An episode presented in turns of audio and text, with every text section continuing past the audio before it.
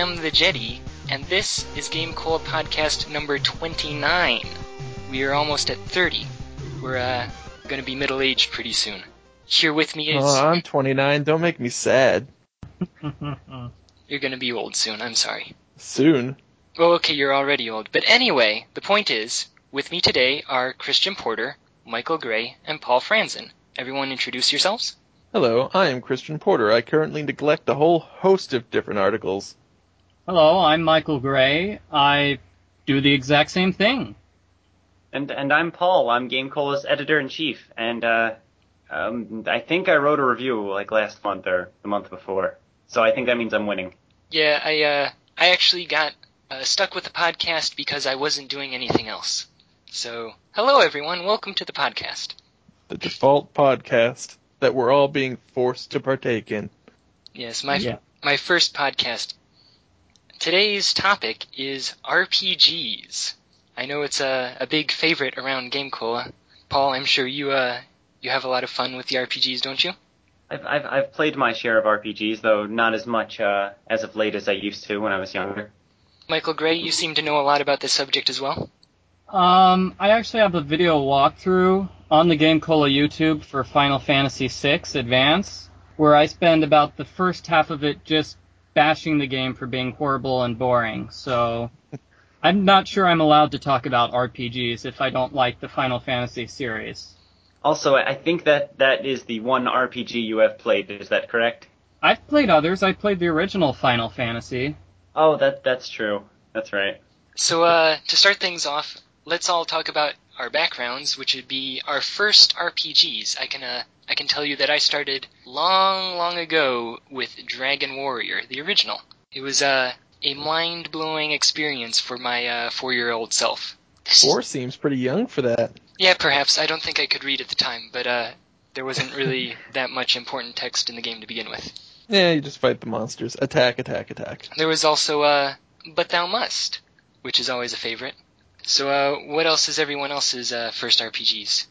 You know, I didn't start. I didn't start very early. I think. Uh, I think I played a little of the first Final Fantasy, and at the time, it was a little too long. Didn't read for me.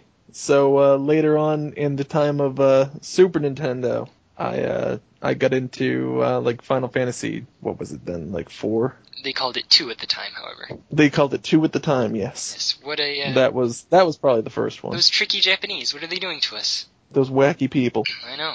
First their panty vending machines, now this. Whoa. What will they think of next? None can say. Michael Gray, what was your first RPG? I think it was Final Fantasy, but I didn't play it on the NES. I played it, gosh, Game Boy Advance time, so it must have been like 99 or so. No, probably more like 2003 or so when I played my first RPG. It was just Final Fantasy, and I didn't like it. Tisk, tisk, Tisk, tisk. tisk, tisk. But I like the Fire Emblem games. So I guess, are those RPGs? Uh, yes. Yeah. Okay, and I like some RPGs. Mr. Franzen? I've, I've I've been trying to think actually. I'm not sure, but I believe that the that the first RPGs I probably played were uh, I think Mario RPG and Secret of Mana, which I think is interesting uh, because they're also the most recent RPGs I've played because I've recently downloaded them on the Virtual Console and played through them. Very exciting. I also like that you swapped the ah and the ah in Mario and Mana. That is to say, Mario and Mana. But uh, let's continue. Uh, this is such a bad group to do this with because you guys haven't really played that many games. Or- Any of the same RPGs at all, yeah. yeah. Uh, wait, have we have we all played Final Fantasy VI? I have. I have. No. Paul has played it through me yeah, vicariously. I, I watched Michael's videos of it. Paul, have we all played? I played? played seven. Doesn't seven count? Everyone likes seven. I, I actually do not like Seven. I'm one of the few apparently who do not like Seven. Hmm. How could you hate a Final Fantasy game? I'm disappointed in you, Jeddy. I know. Well, Jeddy's more of a Dragon Warrior person, I think. Yes, I'm more What? I'm more into the older the uh, the classics, if you will. The ones where you, you can't open doors without navigating a menu. Exactly. like you can go stand on the stairs. You can stand on the stairs all you want, but you won't climb them until you specifically select stairs from the menu. Yeah. I think we See, talked I about this before on the podcast, but I was actually stuck in the first room of Dragon Warrior 1 for the longest time because I couldn't figure that out. Because I, I think I played it like, I don't know when uh, during like Super Nintendo or maybe N64 era, and it, it just did, it never occurred to me that that's what you would have to do to to to solve the exiting the room puzzle. Come on, Paul, you're good at those uh, adventure games. You'd think uh, you would select all your options, wouldn't you? That's true. Well, I, I'm not sure I'd even discovered the menu yet at that point. I just I just kept like banging my head against the door, saying, "Why won't you open?"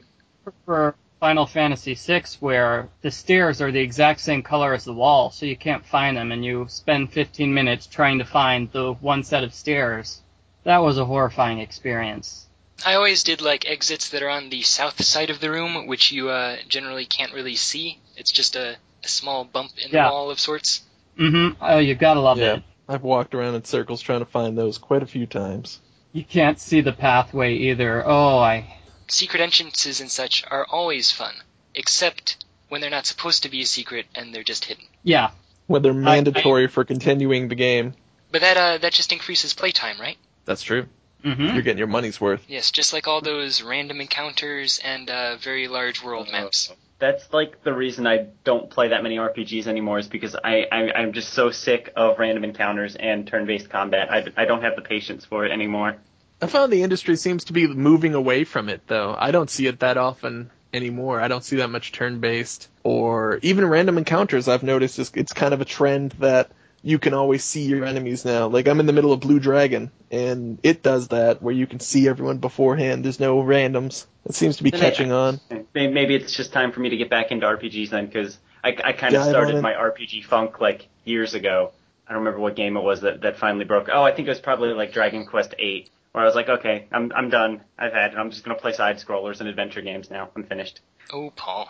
But I, I, I mean, I have been getting back into it. I, I actually, I mean, now that I've said all that, all these bad things about uh, random encounters and and such, I've been playing uh, Dragon Quest IX lately. So Well, see, that's actually kind of an interesting point, though. Like, the defining characteristics of older RPGs, such as random encounters, uh, lots of grinding for leveling and uh, gold and such. Like, these were the things that when I was six years old, I loved about RPGs. I just loved to walk around in a circle immediately outside of town for two or three hours, uh, killing things, and then move on. Yeah, see, for me, those were just things that I, I like had to do. I had to get them out of the way so I could get back to the interesting part, which for me was talking to people in town and advancing the story. Like the actual gameplay of RPGs almost was just kind of in the way of me having a fun time, which is kind of weird. I, I That kind of shouldn't agree play with the whole grinding thing. That grinding, I don't, it's it's kind of something you do. It's it's something I do in those games just so I can be a jerk and be way more powerful than everything. But I don't know. I think if it's really well made, it shouldn't be necessary. Yeah, I I totally agree. Yeah, I one of one of my uh, more recent pet peeves. Uh, this is something I came across when I was playing Enchanted Arms, and uh, when I was watching my fiance play uh, Infinite Undiscovery. Was is is the final boss where you can get to the final boss, you can just zoom through the whole game and not ever have to grind, and all of a sudden you're at the final boss and you're like 20 levels below where you need to be. Not a fan of that. I I noticed the same thing was with uh, Final Fantasy X2, which I'm embarrassed to say I played. But you see, when they say on the box that it has 80 hours of gameplay, that is how they uh, managed to get that number. Oh yeah, Hmm. Like, even if you got through the whole game, you still have, you know, 20 hours of uh, grinding left to do. Yeah, see, at that Yeah. point I usually just stop playing and watch the ending on YouTube if I can find it. Yes. See, I, I guess I'm sort of an oddity because certain games, like uh, Arcana, there's no way you can get through that game without grinding. But in that way, it sort of gives me exactly what I want. Like, that is why I enjoy that game so much. It was very generic, it was bland, but it gave me exactly what I was expecting out of the game. So I'm not complaining. So, it's one of my What, favorites. what do you what do you find fun about grinding? Good question. That's not me trying to be a jerk. I'm just curious. Yes. Uh, I'm not sure. I I guess it's the same thing that calls people to MMORPGs, like the whole uh, hunter-gatherer mentality that oh, there's something out there that you know if I just keep if I keep trying, I will get something eventually. And you know, it's not like a uh, a side-scrolling shooter or something where you actually have to be good at the game. You just spend a very long time doing it, and suddenly, whoa, you're the best. Once you uh, once you reach level 99, you can just plow through the game. Yeah. I mean, I, I always find the process of actually gaining levels uh, very, very gratifying. It's always fun to see all my stats go up and to see if I gain any new skills or if my nickname changes or something. Uh, but actually getting to that point, I don't know. It's very, very dull for me. I find myself listening to an iPod or uh, or reading a book while doing it sometimes. Yes, in a in a lot of games, the later portions of the game where it takes hours and hours just to get like one level, or you already have all the top equipment, so the only thing you're doing is grinding for levels, which aren't really giving you that much. Uh, that becomes quite boring. But the earlier parts of the game, where you can fight, you know, five or ten battles and you gain two levels, Mm-hmm. that is a favorite. It's very that's I guess one thing that I loved about the original Dragon Warrior is there was such a small amount of beginning stats. Like you start out with about 10 HP and you're only really doing like 1 or 2 damage with each attack. So when you're suddenly doing 3 damage, that's like a major increase. That was what made it entertaining is like, whoa, I, I fought 10 slimes and now I'm so much more powerful than I was an hour ago. Teaches uh, an interesting work work ethic for uh, kids. I think teaches them that if you just keep if you just put in the hours, you'll eventually get good at something, and then you'll be able to kill anything you want. Yes, that uh that's how it works in the real world, right? Not to interrupt, but I'm thinking about what you're saying in terms of like the Castlevania games. Which are those RPGs? Uh, the original ones or the like PlayStation and later ones? Um, I haven't played anyone that's not 2D. Well, So I, They're pretty much all 2D, except for some abominations we won't speak of. yes, exactly. okay. Well- well, I mean, I just played the Game Boy Advance ones and the DS ones. How's that? Okay, yeah, Okay, yeah. those are those are Those, RPGs. those are pretty much RPGs. yes. What I like to do is, what I like to do is that is I go to an area where you have continually respawning enemies like bats, and then I just set the game to do a, a continually attacking attack, and then I just leave my game in the charger and come back like two days later, where my character is like suddenly 50 levels higher, and then zoom through the rest of the game. That is a brilliant plan. That is one way to auto grind. Yeah. Oh, but but at that point, what's the difference between doing that and just using Game Shark to achieve the same the same end? I don't have a Game Shark. It's free. Exactly. Touche. But uh, so now we live in a world where random battles are becoming a thing of the past, and save points even save points are no longer a, a major issue. And I am all Thank for for getting rid of save points. Because I'm in the middle of Blue Dragon, they will have like two hours go by without a save point, and it's ridiculous. Yeah, actually, Christian, that's that's one of the reasons I haven't picked up Blue Dragon yet was because I was I was researching it and I read exactly that in a review and I was like, Mhm. I, I I don't have the patience for that. I can't do that. I'll be I don't even play video games for two hours at a time. I'll be at completely unimportant parts. They'll have six save points. I'll go through this entire dungeon that took me two hours. And they won't have anything, even right before a boss. Yeah, that was uh, that was the that was exactly what ended uh, my play session of Infinite Undiscovery was that I played for like an hour and a half uh, between save points, got killed by a boss and had to go back all that time. I was like, all right, I'm I'm not I'm not playing this anymore. There are fun Yeah, that things really, I keep doing uh, instead. That really douses my fun when that happens. My favorite was always where uh, I would save immediately before a boss, and then I would come to find that I was horribly underleveled. But see, because I had saved immediately before the boss, I only had a limited amount of tents. Therefore, I could not actually level enough in that area in order to beat the boss. Hmm. I basically have to restart the game, or hopefully be able to make it out of the dungeon. Question. What do you mean by save points not being an issue anymore? How has that changed?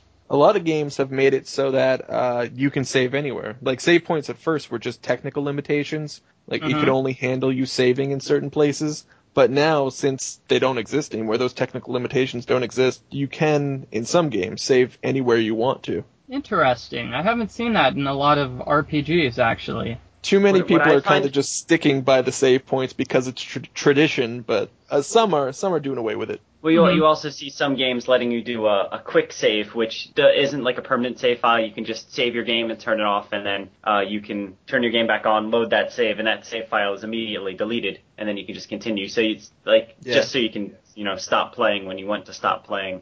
Yeah, that's something a lot of them are doing too. It's a, that's that's what Dragon Quest uh, Nine does. Yeah, and there's a uh, somewhat of a move towards uh, autosave Phew, technology. Mm. Everything is done automatically these days. Crazy technology. I know. Once again, with those Japanese. What will they think of next? They're gonna have the 3D Wii. How's that? Whoa, whoa, whoa. It can fly actually. You don't need to like put it on the ground or something. It it actually hovers. The game just plays itself. Oh, Basically. they already do that. Mario Galaxy 2, which I, I just read about in a review on GameCola.net. In fact, What is this? Wait. What is this site that you just mentioned? GameCola.net. It is a video game comedy site. It's pretty much the best website I've ever been to. I recommend it for everyone, even if you don't like video games. Wait, wait, wait. One question. Does it have a Facebook page? It does have a Facebook page. Uh, if you just go onto Facebook, type in Game Cola in the search bar, you can go right to our Facebook page and click the little like button to like us. And if you do that, every time we post a new article, it'll show up right in your Facebook news feed. Well, by Jove. Wow. Unless you're friends with uh, Game Cola staff writer Matt Jonas, in which case your news feed will be filled with stuff from him because he updates every two seconds. Everybody listening to this podcast who is not friends with Matt Jonas uh, didn't get that joke, but It's it's it's very true. I uh, I have to admit I am not friends with Matt Jonas. yeah, at, at any given time, I can look on my uh, friends page, and and uh, approximately half of the posts are from him. We love you, Matt. Yes, we do. Super Mario Galaxy 2 actually plays for plays the game for you, and I think that's only the second game that's done so, Paul. Actually, it's new. Yeah, it's, Super it's it's a new thing that Nintendo is starting. Uh, what's the other one? New Super Mario Brothers Wii. I think they do Yeah. it too. Yeah. Yeah, so it's called the Super Guide feature, where it basically plays the game for you. It'd be interesting if they tried that with an RPG.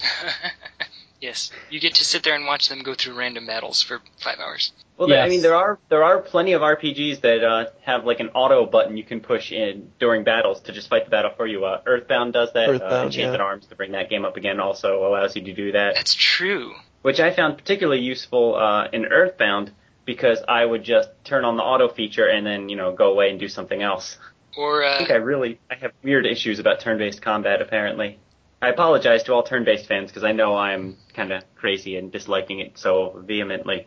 It's not for everyone. It's like speed chess and regular chess. And if searching for Bobby Fischer taught us anything, it's that they're two different things with their own individual merits. I think one of the topics Jeddy wanted to bring up was RPG elements in other games, and I think that's sort of why I brought up the topic of genres in general. Is you see a lot of cross-genre stuff happening nowadays. This is very true.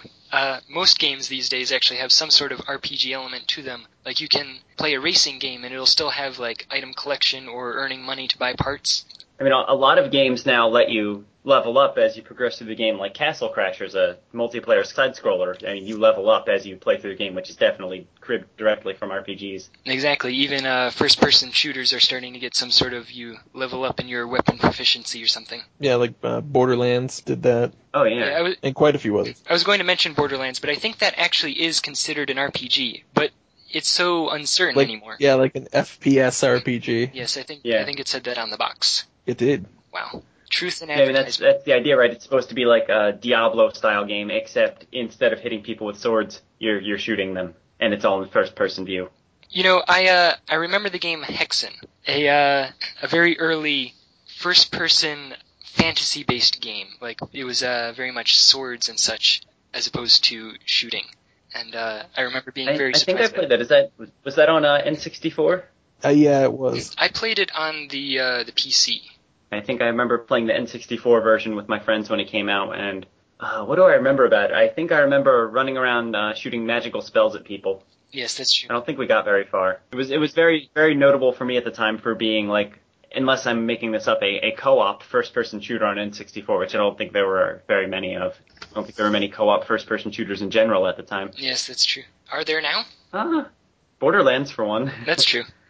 I, The new I, Call of Duty has some uh, some co-op stuff in it. Yeah, I guess it's not that common though. Not particularly. It's not yet. Well, it seems to be catching on though. I think uh, Duke Nukem 3D, the port on uh, Xbox Live, I believe it has something like eight player co-op, which I've never been able to test because I, I don't think eight people own that version of the game. that always reminds me of the age-old question about Secret of Mana. I'm sorry, Paul. Secret of Mana. Uh, It's alright. where, It was the butler. yes, could you?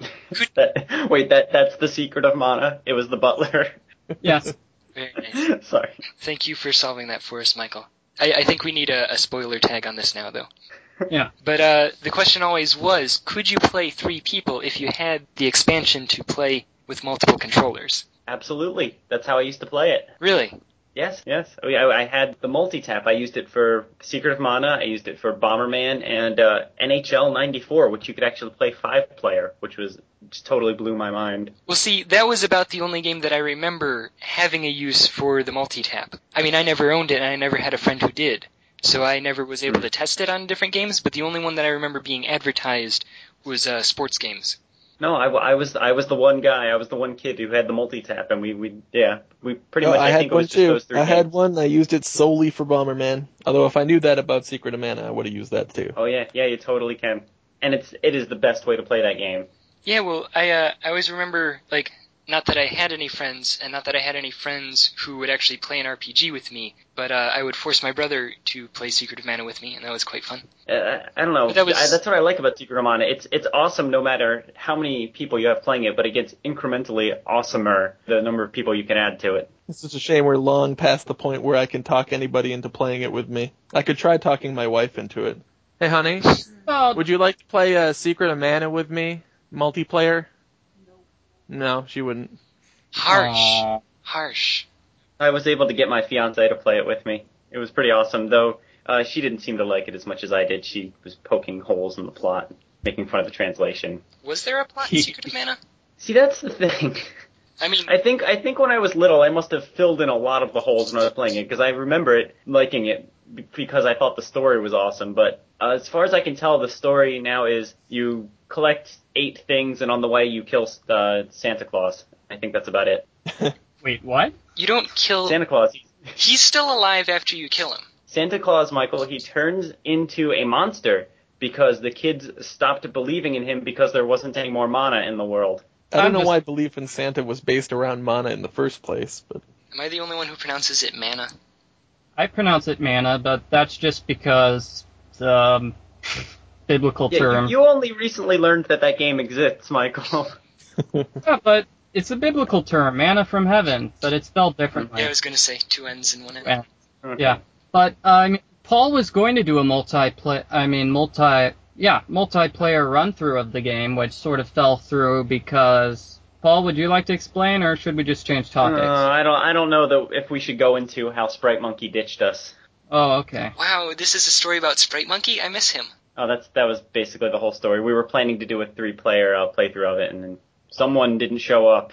It took me a long time to configure my recording equipment to actually record. That record at least how many hours? Did I say 20 hours at a time? That was awesome. I was able to went to record like a 20 hour block, and then Sprite Monkey doesn't show up.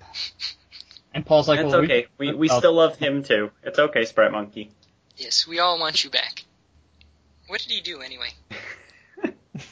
He he wrote reviews and did a uh, a column reviewing uh, games for WiiWare, I believe. Oh yeah. I remember that. Myrtle T. Blinken. No, no, no. That was something different. That was WiiWare. No, that sorry, that was Virtual Console. Oh. Sprite Monkey did uh, WiiWare games. oh, that's some hair splitting.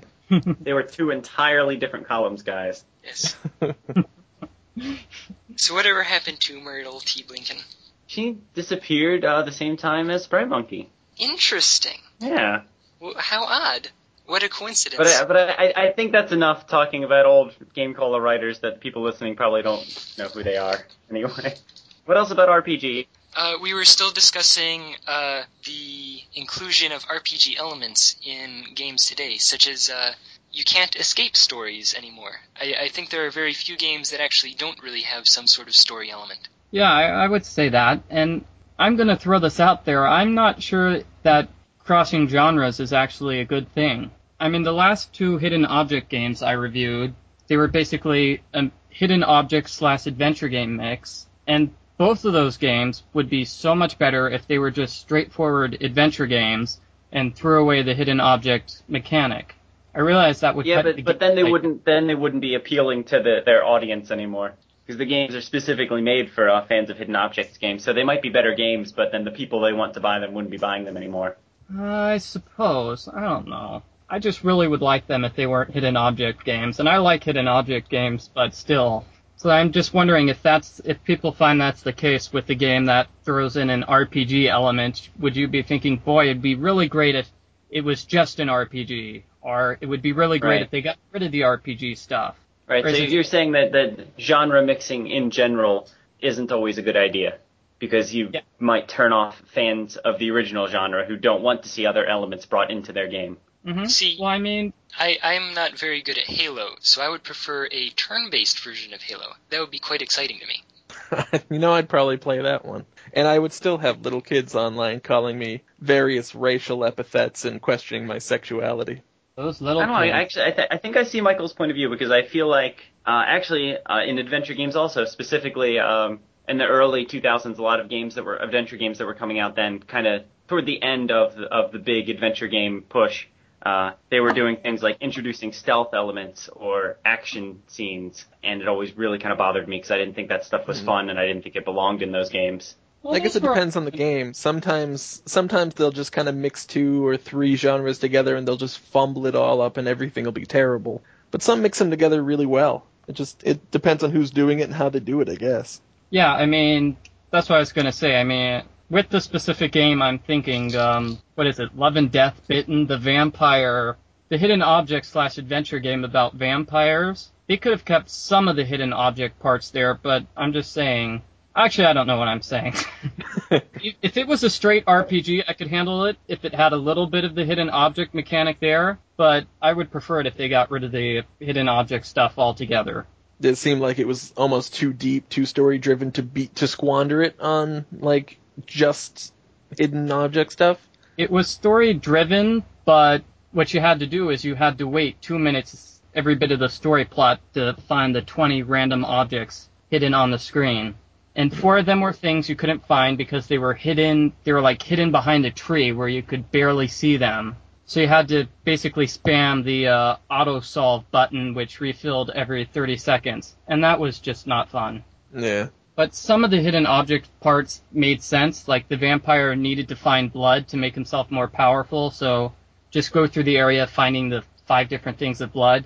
That makes sense. It's actually hidden objects, but it's important to the plot. There's actually a reason rather than just find hidden objects because that's this game. Right. Yeah. Yeah. Yeah, actually, that was that. That was my one problem, or that was my big problem with the one hidden objects game I played. I know this is getting a little off topic, so I apologize to all of our uh, fans out there who are really dying to listen to us talk about RPGs. Anyway, uh, it was a game called Yard Sales Sunnyville or something like that. It was for the Wii, and I was really excited about that game because I love yard sales, and I actually thought that the hidden object game would be a, a pretty pretty solid uh, premise for a game about yard sales. You know, you got you go to yard sales, you got your your shopping list of things you're looking for, and then you find them at the yard sale. But the problem was that that the list of items was was still it was completely arbitrary. It had nothing to do with what you actually would want to purchase. Like you would have to find like symbols that were painted on the person's house, and and that would be it. like you weren't actually looking for things you would ever even physically be able to purchase. It was just completely random. Really, really turned me off of the of the yard sale game. That's unfortunate because how hard would it be to just say pick up a beach ball and a flashlight and whatever? Yeah, see that I mean that's that's exactly what I was thinking. It it seemed like such a such a natural fit that yeah. Yeah. Find It some, seemed they, they had the the world was their oyster and they completely dropped the ball. find a T-shirt from a uh, elementary school three states away. You know, That would be awesome. I I think I have a T-shirt from a family reunion from a family I don't belong to that I got at a yard sale. I have bowling trophies from people that I got at a yard sale. I have the 1985 high school baseball championship trophy for Division One of Northern California. awesome. I got wasn't a a TV for a quarter. 1985, but I still have the trophy. very nice, very nice, Michael Gray. So uh, I think at one point we were talking about RPGs. Yeah, I thought we so were talking about yard sale games and our dreams for what they could be. Yes, RPG elements. RPGs. R- R- RPG elements in other games. Uh, but I I did like the inclusion of RPG elements into the Castlevania series. Once again, going back to that topic, the classic Castlevania Symphony of the Night, perhaps one of the best games ever. Mhm. Uh, One of my favorites. yes, ta- taking the classic Castlevania series, but adding in saving. Thank you, finally, and leveling up and such item gathering. Pretty much just turning it into Metroid. Yeah, these things happen. But actually, I would have to say, like looking at this from the the opposite direction, saying including other elements into RPGs. Uh, I do recall somewhat of a debate about certain games such as uh, Lufia 2. I know Lufia 2 is a classic loved by everyone. It brought puzzles into RPGs. It was enjoyable, it worked well, but at the same time, you know, sometimes I would rather just be fighting random battles than doing a puzzle. Well, uh, well, what what kind of puzzles do we mean? Like like Tetris or like a Legend of Zelda kind of puzzle? I haven't I haven't played Lufia 2 yet. I'm waiting for the DS remake this year. Uh, there was a lot of shooting arrows at things, leaving bombs in places. Yeah, I guess it was basically like uh, Legend of Zelda. Hmm. And everything was timed to how many steps you took. So you would take three steps and then your bomb would go off. Or monsters, you would see monsters on the map, and they would move as you moved, but only when you moved. So you could uh, make a monster step onto a platform while you stepped onto another platform, that kind of thing. Oh, okay. Did you not play it, Christian? No.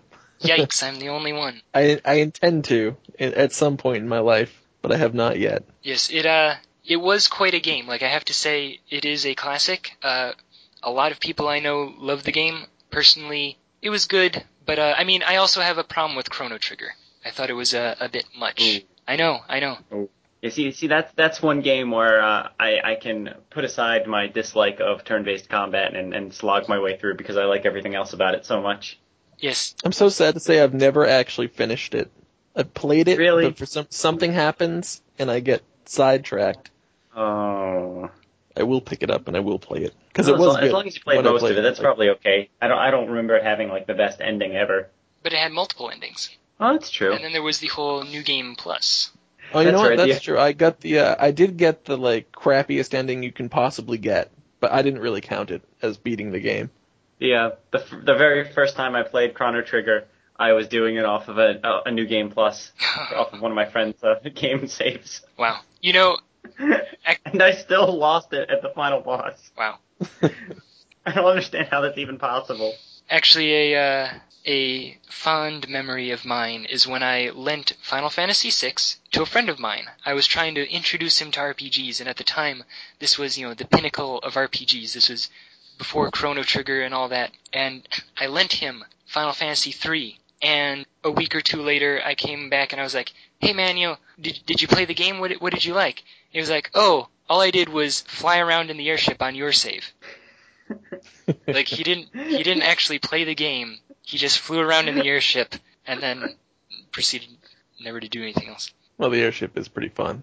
Apparently. That's why they don't give it to you like till like halfway through the game because they hook you on the story. Otherwise, they know you're just going to be zooming around your airship.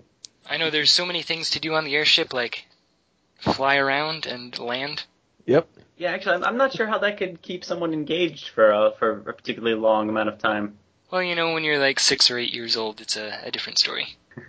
And you've never seen anything like that before. Yes. Maybe this is where the genre mixing needs to come into play, where they need to have like Airship Simulator 2010 built into the game. Well, actually, um, Kingdom Hearts has has something like that where uh, to to get from world to world for the first time, you have to play a what it's called a gummy ship level, where it's basically like a Star Yeah. Fox kind of shooting game. And that was actually one of my least favorite parts of that game because I just wanted to go hit things with my gigantic key. I didn't really want to fly around in a spaceship very much.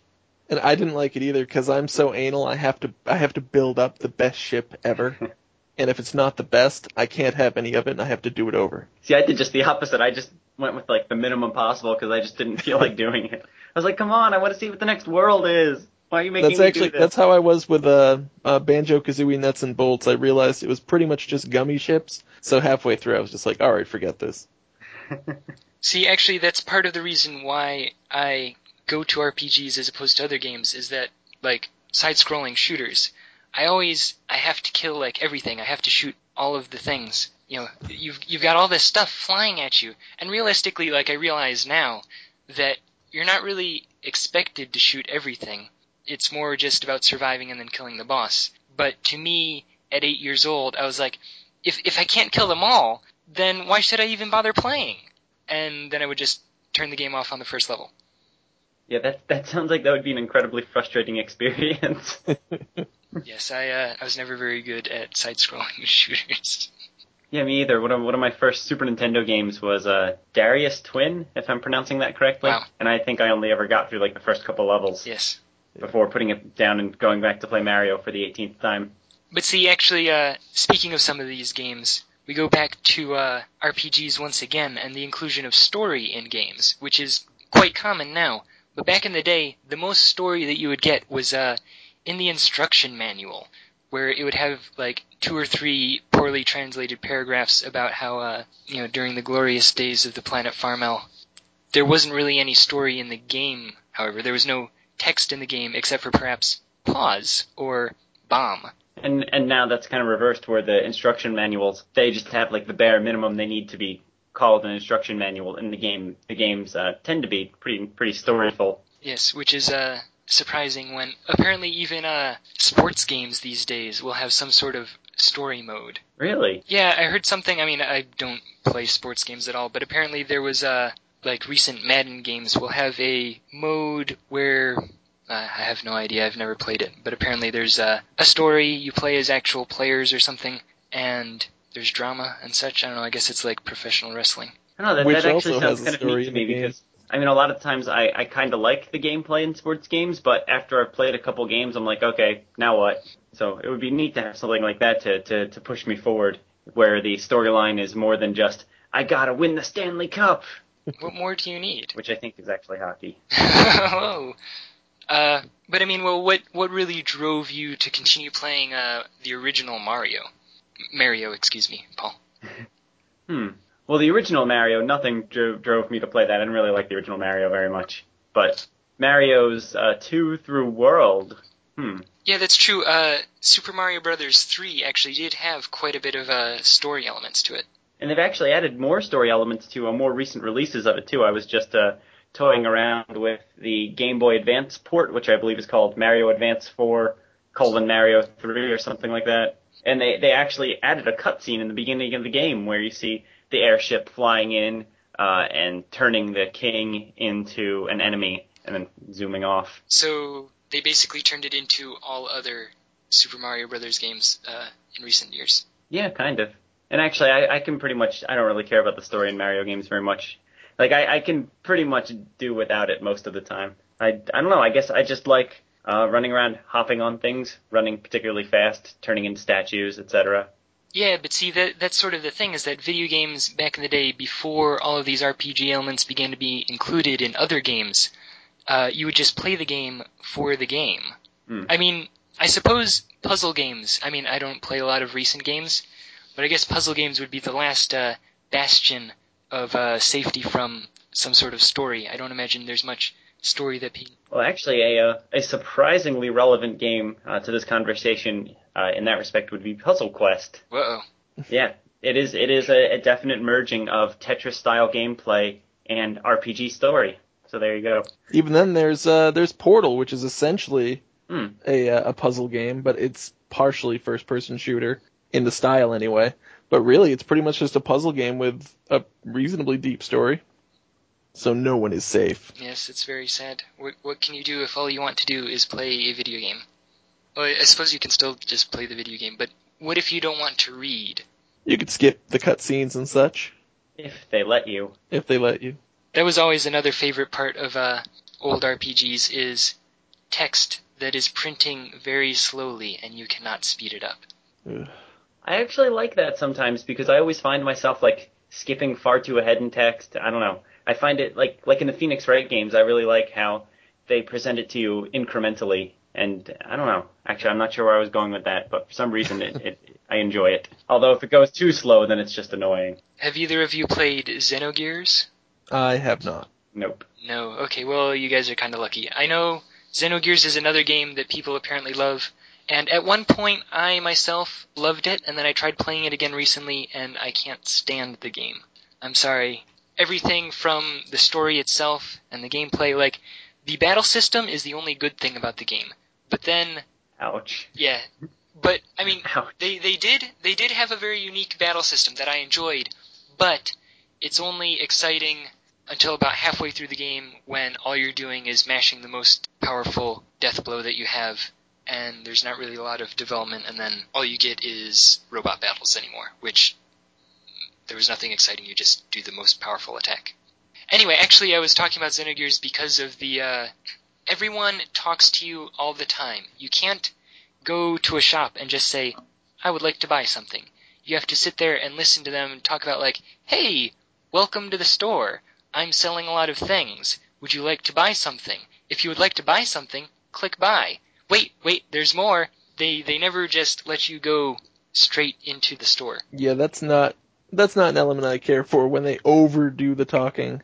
Like I know Mass Effect could be like that sometimes, but at least it was it was optional if you wanted to go around to everybody in every single city and every single planet and talk to them, they'd be happy to lay upon you a huge story, but you could at least skip it. Yeah, because I remember when they sort of introduced, uh, like, everybody would talk to you in Chrono Trigger. Like, you would just walk by and the text boxes would pop up and that sort of thing. Uh, they did that in Xenogears, but most of it was, like, required reading, which became very annoying. Ugh, that is one of the more annoying things in RPGs. Do they still do that? I don't know. Uh, I don't think that badly. Usually. But see, nowadays I, I don't even really know what is considered an RPG. Once again, for example, Shadow of the Colossus is a very confusing game to me. It looks from the outside to be an RPG, like there's fantasy elements and there's a story of such, but the playing of the game is almost more of a, a puzzle game once again, where it's an action-based battle system and it's all about trying to find the enemy's weakness. Have you guys played Shadow of the Colossus? Yeah, I have. Yeah. I haven't, but I'm actually hooking up my PS2 this weekend just so I can play that and a few other games. Yeah, it, it's definitely one of my favorite games. It's it's very unique, but again, uh, realistically, there's more actual story in uh, most first-person shooters these days than there was in Shadow of the Colossus. So could you really call it an RPG when compared with all other games? hmm Well, well, do you consider story to be an absolutely essential element of what makes an RPG? Like, what are the essential elements of what makes an RPG? I guess this is a discussion we probably should have had at the beginning of the podcast. That's actually very true.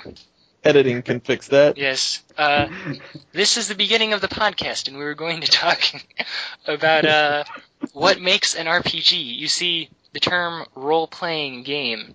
I've had this discussion quite often that uh, you could say Super Mario Brothers is a role-playing game in which you play the role of one Mario, and he is a plumber, and he jumps on mushroom-shaped objects and such. Yeah, I've, I've always had that kind of thought, like, what does role-playing game really mean? You play the role of someone in every game, usually. Hmm.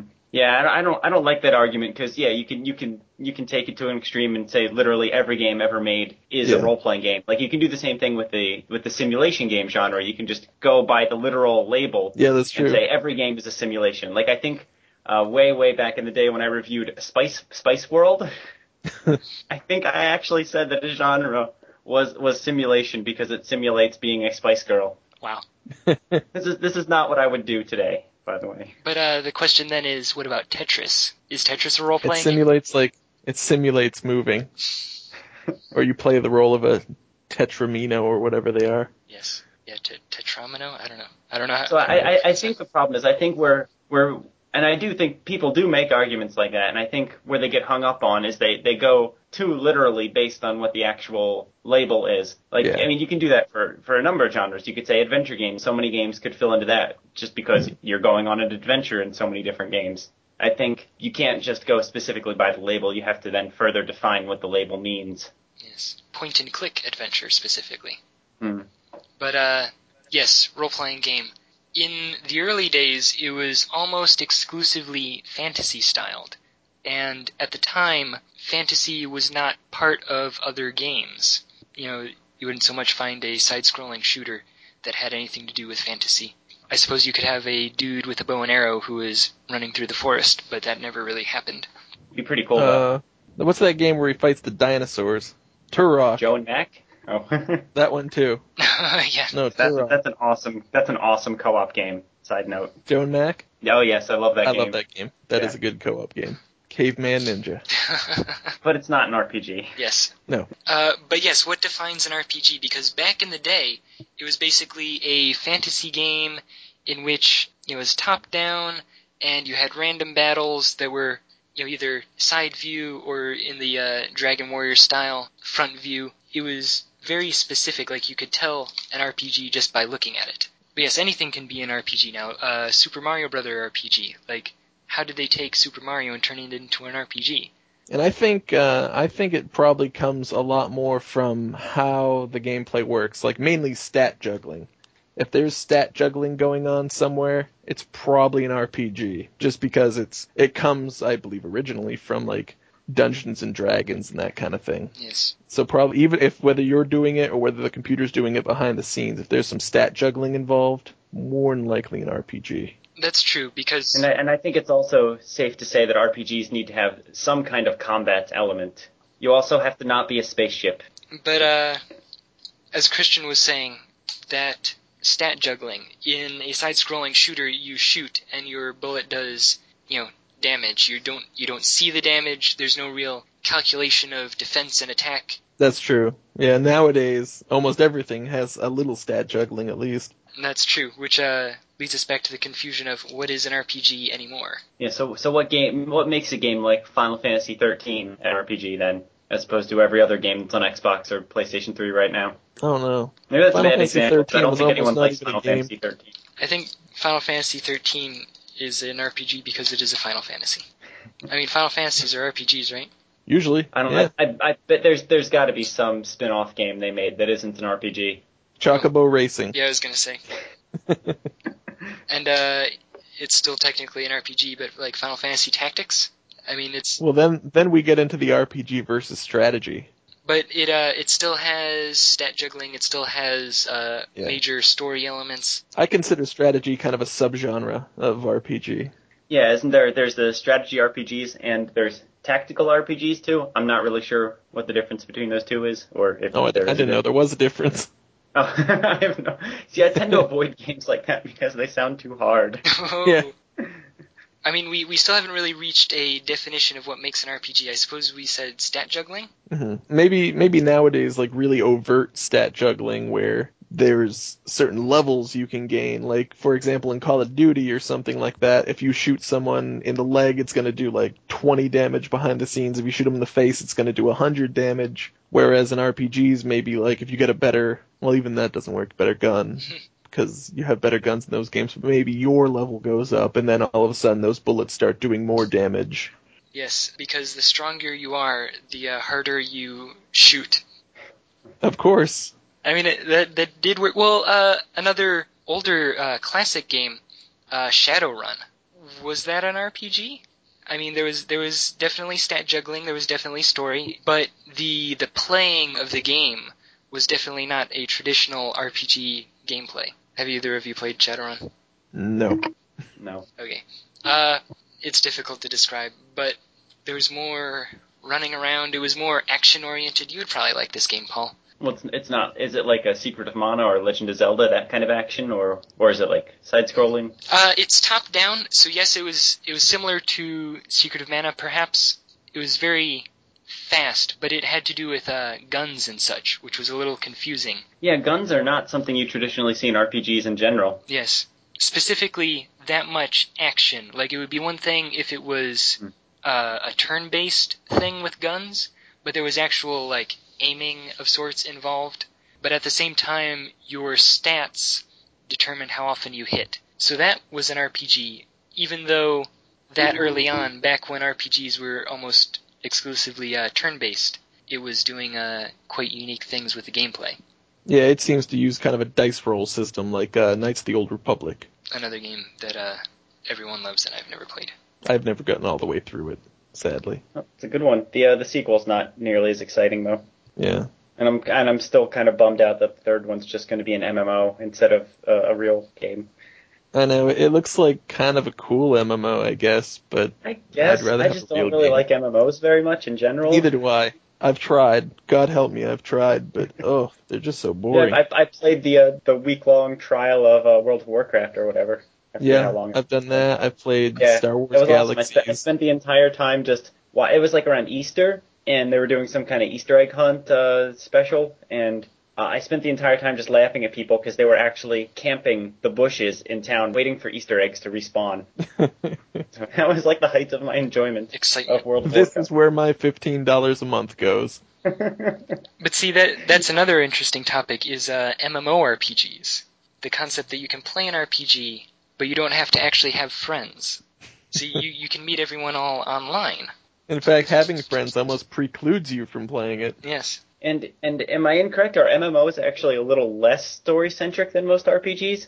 That's a good point. Because I think a lot of it is more is more quest based. Like you have to go do X to achieve Y, and it's not so much uh, you need to go here, kill this person, then go here, then go here. I'd say the story's a little bit more loose. Like, there's a bad guy, there's a few sub quests, and basically you have to kill four of these guys to get there, and you have to collect four of these, or six of these things, or whatever, to get somewhere else. You're basically just doing odd jobs around a story. Yeah, that's another uh, a question about the quote RPG genre given to MMORPGs. I mean, there's definitely stats and there's leveling and all that, which are RPG gameplay elements. But for example, when I first started playing Ragnarok Online, there was no story. You just go in, you kill things all day, and that was about it. But there was absolutely no point to doing it. Yeah, I mean that that was basically my very limited experience with with WoW was that the entire story was was laughing at people, at least from my perspective. I think you got the right idea. I uh, I've never. I'm, I'm, I, I, I hope some WoW fans are listening to this and just getting very, very angry at us right now. We'll show them. If you have any questions, send them to Paul Franzen. Send them to Paul. Go right ahead, everyone. Everyone, uh, if you have any comments or questions about the podcast, email them to pfranzen, p f r a n z e n at gamecola.net. Uh, if you do that, we may read your letters on the podcast next time. And make fun of you. Uh, MMORPGs, yes. The I also played Final Fantasy XI, which was the Final Fantasy MMORPG, and that attempted to include an actual story. Most of the like you could entirely inv- avoid playing through the story parts of the game and just have your generic leveling up like uh, Ragnarok was, but they had rank missions where you would go play through the story of the world. Like everyone always got the same missions. You played them all in order, and you got the story of the game. So there was some sort of story included, but again, uh, it was entirely avoidable. They they tried to force it on you by requiring that you get uh, rank four in order to get your airship pass, but uh, you would just see a lot of people who were rank four and nothing more. it was always a surprise to see someone who was rank ten. See, it all comes back to the airships and how fun they are to drive. Actually, I did like that about Final Fantasy XI is that the boats and the airships, you know, instead of just like automatically taking you someplace else, you uh, you spend like five minutes on the actual boat as it was going through the water. You can actually do stuff on it. Uh, you could go fishing, and occasionally, Oh. occasionally you would get attacked by pirates. Oh, I was gonna say I would want to be a pirate. Whoa, yar. Yar So how do we define RPGs? Uh, by the role playing. Wait, Yes. there we go. uh, Problem solved. Yeah, because again, there's so much blurring of the definition anymore. So many games have stats of some sort. So many games have a progression uh, or a story. There, it's hard to say whether a game is really an RPG unless it has, you know, the more classic elements of like turn-based battle for some reason, uh, saving. Well, no, saving is in most games these days anyway. Mhm. Uh, but again, like Final Fantasy, you know, if it, if it has sort of fantasy elements, they'll call it an RPG. You know, whatever the gameplay is like. I wonder if it's easier to define RPGs via looking at other games and, and describing why they aren't RPGs as opposed to looking at a game and describing why this is an RPG. Maybe it's easier to say Madden, not an RPG. Bam. Halo, probably not an RPG. Shadow of the Colossus. Hmm. Questionably. Yeah, because uh, again, it has story, it has uh, all sorts of classic RPG elements, but the gameplay is notably uh, different from traditional RPG gameplay. I'm looking up on Wikipedia what a role playing game is. I figure if we can't figure it out, if we can't nail it down, surely someone can. What does Wikipedia have to say? Anything good? Nothing yet. Although I do suggest reading the Wikipedia article of Baby Got Back, Whoa, whoa. just on on a completely unrelated note. It's just very funny to hear them talk intelligently about that song. Oh well, here we go. It says here, as far as video games goes, it is a loosely defined genre of computer and console games and or- with origins in role-playing games such as Dungeons and Dragons. So there you go. It's loosely defined. That, that's all we got, Wikipedia? That's all we got. So that's what an RPG is. Loosely defined. You're welcome, everybody. Good night. Yeah, what else is there really to talk about? I say we just go around real quick and we all say what our favorite RPG is. Oh, I, I do have that on my list. I have written on the back of a receipt. Uh, RPGs. Our first RPGs. Our favorite RPGs. What is an RPG anymore, and why we like them? Which I guess uh, is kind of a bad topic for conversation with this group. I love RPGs. I love my RPGs. Paul, why do you like RPGs? I like the stories usually, and I like the RPGs that let me just push A to swing a sword and hit something in the head. But I like it to be more story based. Yeah, I uh, I remember being very young and saying that I liked RPGs for the story, and then I go back and play games such as uh, Dragon Warrior, and I'm like, what was I ever talking about? Well, if you think about it, what other games did you have then? Like Wrecking Crew and Pac-Man and stuff. That's true. So, yeah, Com- comparably it's speaking, it with- definitely had story. Yes. Yeah, it was rich with story back then. And I mean, today too, RPGs generally have. I- I think it's safe to say there's more story in them. Even though we we did talk about how most games these days have story elements, I think RPGs are generally still more story heavy than anything else. Yeah. Yeah, that's true. Even if you say, uh, for example, like Borderlands, you know, which is an RPG, but the play style is completely non-traditional RPG. Uh, but it does. And the story was tacked on. was it? Oh yeah, it was yeah, totally actually, that that's that's not the best example because I don't know that the story was really all that. Like, it had a lot of words. It, it it did like like we were talking before, like what uh, MMOs do, where you run around and you do quests until eventually the story progresses itself and you get to do something else. Yeah. I actually have to admit that I did not play Borderlands, but I watched my roommates play Borderlands. My my favorite part of that game was when I leveled up uh, whatever character, whatever class I was using enough to get bullets that when I shoot people, it heals them. I do like that, yeah. I was very entertained by that because one of my favorite things to do when I'm playing uh, games with my friends is to accidentally kill them. So this allowed me to, to shoot at my friends and have it actually be beneficial. Yeah, I found the same thing for me because I always there always comes a point where I'm just like I can't take it anymore and I shoot them in the face because it's just funny. And then they get Yeah, all mad but- at you. It's ridiculous. I know. But now with these magical heal bullets, you can heal them. No one's mad. You've satisfied your bloodlust. All is good. That game had a black guy in it. it sure did. That's rare in an RPG, except for perhaps uh, everyone's favorite Barret. Mm. Also, one of one of few video game stars with a beard. Well, at least at the time. I think I remember. I think I wrote a, a Dear Readers column about that a very long time ago. Well, perhaps uh, the youngest character at the time with a beard, because there was always Tellah, perhaps, or you know any old man. Mm. Oh, that's true.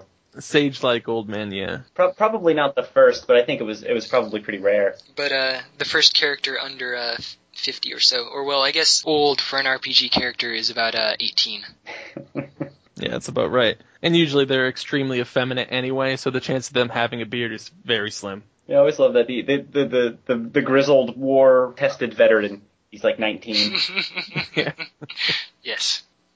Yeah, I don't actually know why I like the RPGs that I do. I do know that I, I tend to be very specific. Like, I tend to like specific RPGs. Like, I don't know if I even can say that I'm a fan of the genre of, of as a whole, but I really like Chrono Trigger, Chrono Cross, Dragon Warrior 7 kind of randomly, Secret of Mana, Mario RPG. Like, I, I, I can't just go to a store and say, oh, that's an RPG. I will like that. I'm going to buy that. I, I just like specific games. Yeah, there was a, a time in my life years and years ago where I would uh, basically have said, "Oh, it's an RPG. That's my favorite game."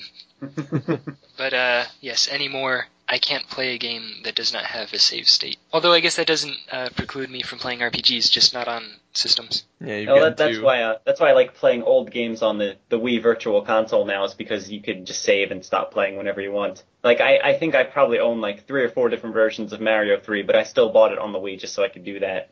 Interesting. They allow that? I thought that was uh. No, they they they don't like you can't. There aren't like save files per se, but uh, if you exit to the Wii's main menu while playing the game, it it basically does like an emulator save state kind of thing, and then when you start the game later, uh, it just jumps you right to that point. Ah, yes, very interesting. Yeah, it's awesome. I know when I first started using like emulators and such, I was really psyched by that feature. Yes, you can save immediately before the battle. Yep. Or uh, within the battle, and then when you start dying, you can just load from where you were doing very well. Or if you're in one of those situations where you have to pick between like two treasure chests and one has crap and one has the best weapon in the game, Yes, yes. you can save, yes. open up the one, if you get the crap, you restart. Or uh, my personal favorite is you would get like the the strength seed, and it will randomly give you between one and five strength. Oh well, I'm not going for any less than five. Absolutely. Maybe that's why RPGs don't let you save anywhere. I think we found the reason. I did, something similar when I was playing Enchanted Arms. There was a, a casino there, and the game let you save anywhere, so I just go play the casino for a little bit until I won lots of, like, I would, if I lost money, I would just go reload my save, just keep doing that over and over and over again until I had enough money to buy everything in the game. Worked really well, actually.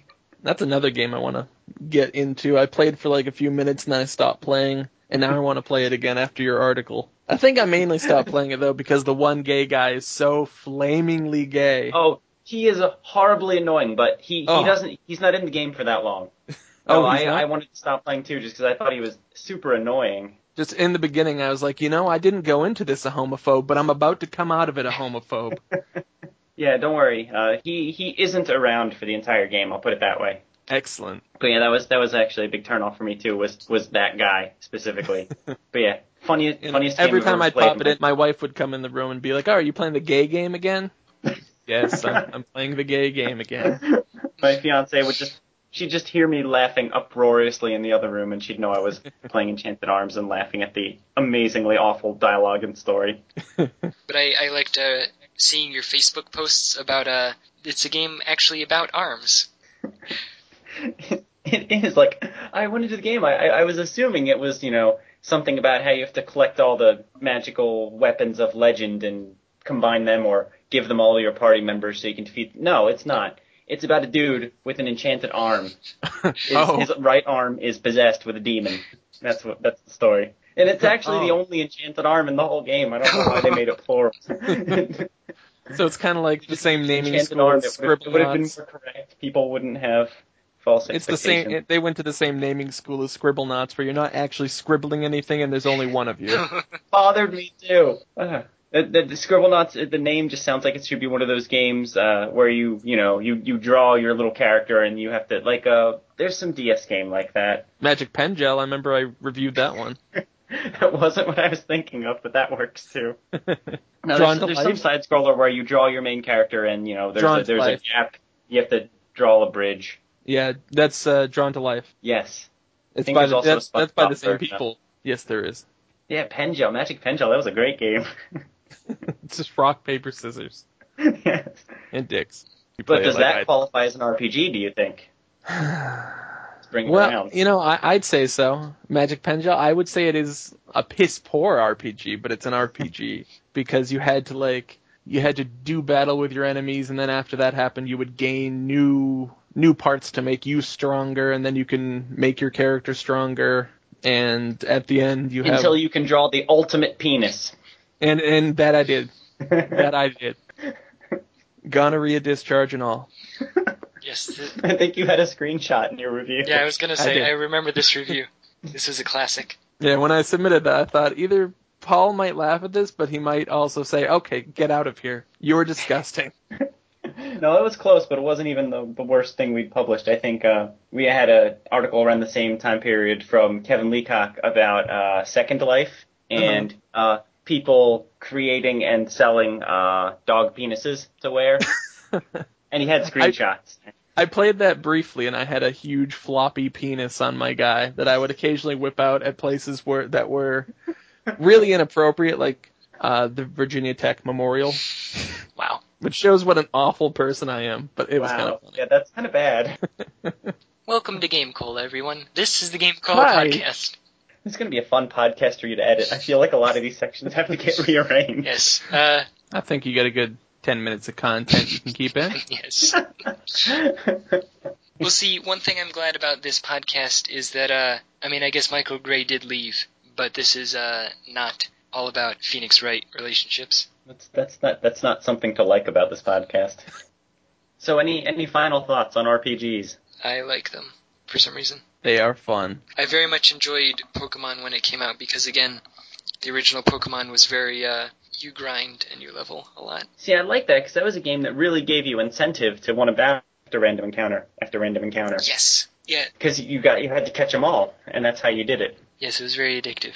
Yeah, I My think what I like about with that it. is probably what I like about about all the best RPGs is that you it, you can kind of make it your own. Like if I want all the fire Pokemon, the water, or if I want a fire and a water and a ghost or whatever, I can do that. Or if I want all fire, I can do that. I like any game I can make my own.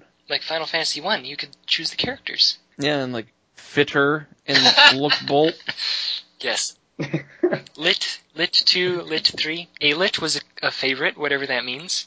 Some of these things no one can even figure out. Yes, Afer. See, what was really convenient for me is that all of my best friends, their names are only four letters long, so it made it really easy to play older RPGs. Paul, Lizzo. Never ran into any That, trouble. with that that does make it easy.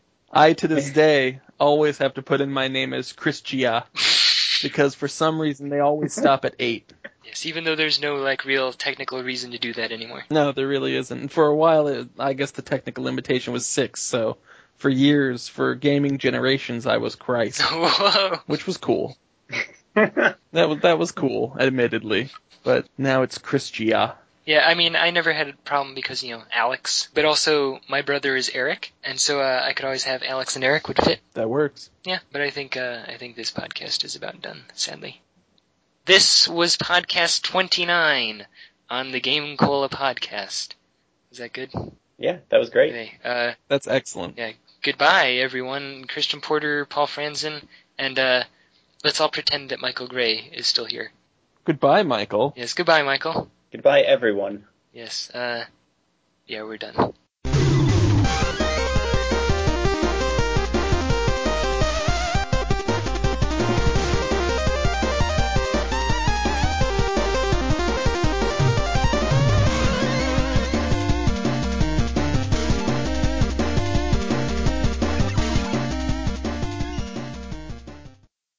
Hope some WoW fans are listening to this and just getting very, very angry at us right now. We'll show them.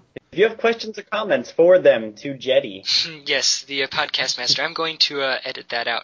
Or perhaps I could uh, then say, if you have any questions, send them to Paul Franzen. Send them to Paul. Yes, and the previous comment will be edited out, and these ones will remain.